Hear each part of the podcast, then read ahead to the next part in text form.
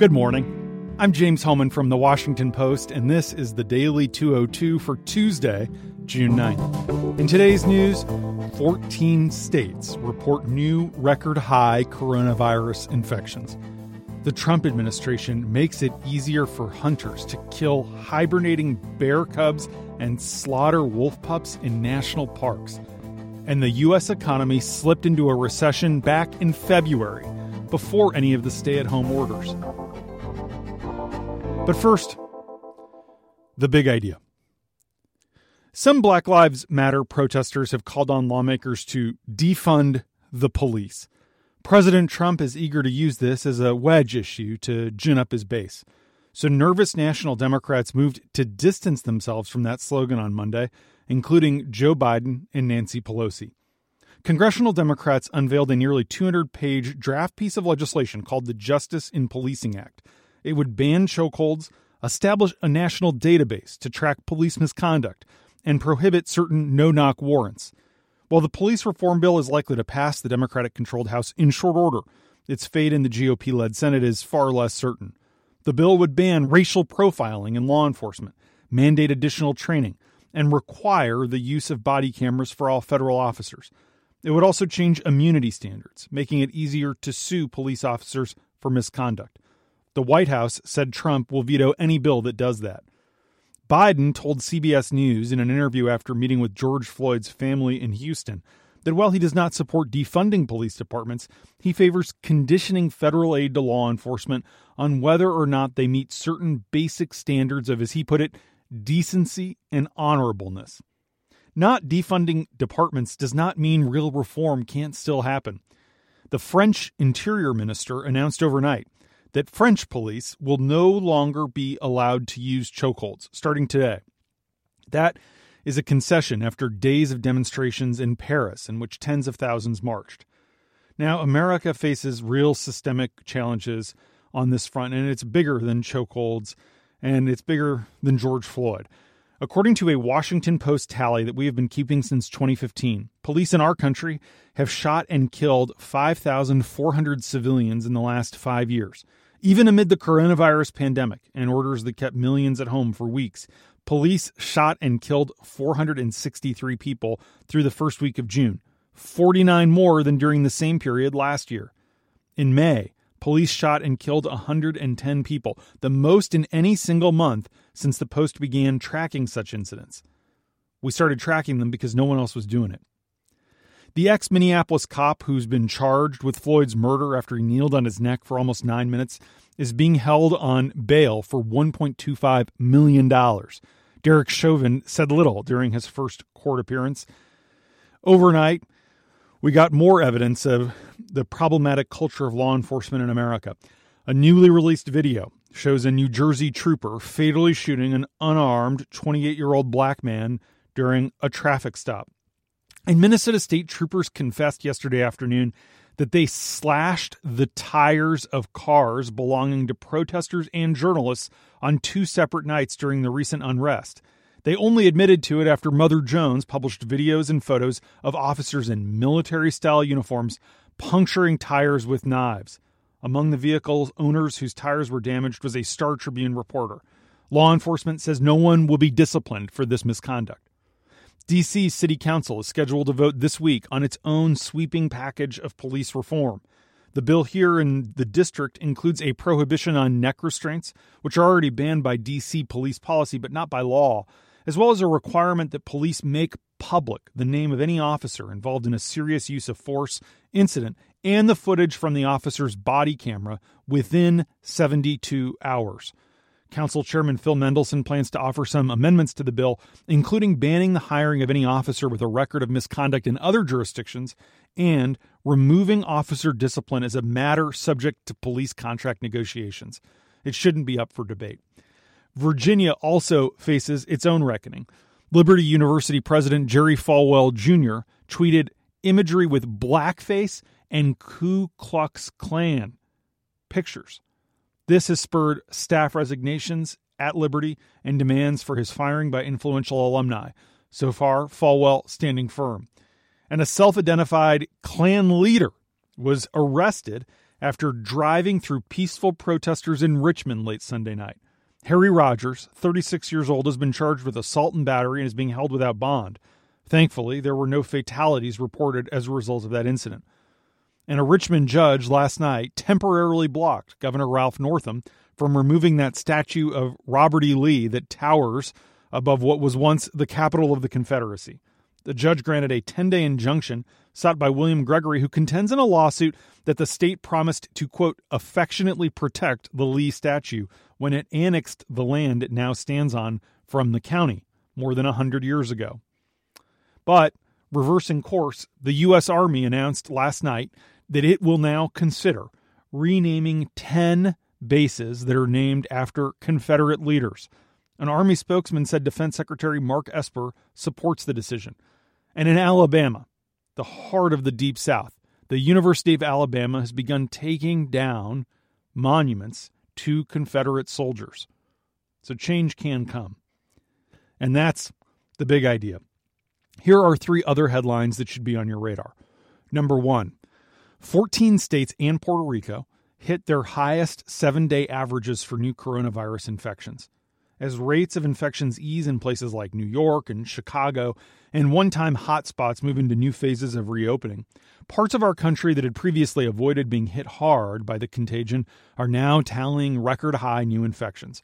Since the start of June, these are the states that have recorded their highest ever averages of new cases Alaska, Arizona, Arkansas, California, Florida, Kentucky, New Mexico, North Carolina, Mississippi, Oregon, South Carolina, Tennessee, Texas, and Utah. If the pandemic's first wave burned through dense metro hubs like New York City and Detroit, the highest percentages of the new case are coming from places with much smaller population. For example, Lincoln County, Oregon, an area of less than 50,000 people, has averaged 20 new cases every day for the last seven days. The Bear River Health District in northern Utah has averaged 78 new cases a day in the past week, most of them tied to an outbreak at a meat processing plant. The increase of coronavirus cases in counties with fewer than 60,000 people is part of the trend of new infections surging across rural America. And this is a big deal because these areas are already short of resources, and they were before the pandemic, and they're going to struggle, not just to track new cases, but to manage them with the infrastructure that remains. They don't have ventilators and ICUs in many cases. Adding to the disparity in healthcare support, residents in places like Mississippi, Florida, and South Carolina are living under minor to moderate restrictions, even as their average daily infection rate rises. As of this morning, at least 109,507 of our fellow Americans have succumbed to COVID 19, and we are probably going to pass 2 million confirmed infections later today. Arizona's state health director is urging all hospitals to fully activate their emergency plans as infections climb out west. Hospitals are being asked to prepare for crisis care and to again suspend elective surgeries if they're experiencing staff shortages or bed shortages. Arizona's largest health system, Banner Health, says ICU bed occupancy is growing and that if current trends continue, they will soon exceed capacity. And we're learning that the seafood industry has become the new source of major outbreaks in the Pacific Northwest. Infections have been found among seafood workers who traveled to a remote island community off Alaska. In Newport, Oregon, Pacific Seafood said on Sunday that 124 workers across five of its facilities tested positive, with most of the infections concentrated in a shrimp processing plant. And the Navy revealed yesterday that six in 10 sailors aboard the USS Theodore Roosevelt, that aircraft carrier that became a hotspot, have tested positive for coronavirus antibodies. Unfortunately, we still don't know if having antibodies protects you from getting the virus again, but what it shows is just how pervasive the outbreak was earlier this spring. And yesterday, the DC region reported just over a thousand new cases. The good news is that the rate of positive tests continues to fall here. But local officials say they're watching closely and they're quite concerned for a resurgence after the protests, which continued last night for the 11th straight day. Meanwhile, President Trump's campaign announced yesterday that he will begin holding what they're calling Keep America Great rallies again in the next two weeks. Originally, campaign manager Brad Parscale had said that the rallies wouldn't resume until late summer, but Trump has been getting antsy and he's determined to hit the stump again as he slips in the polls.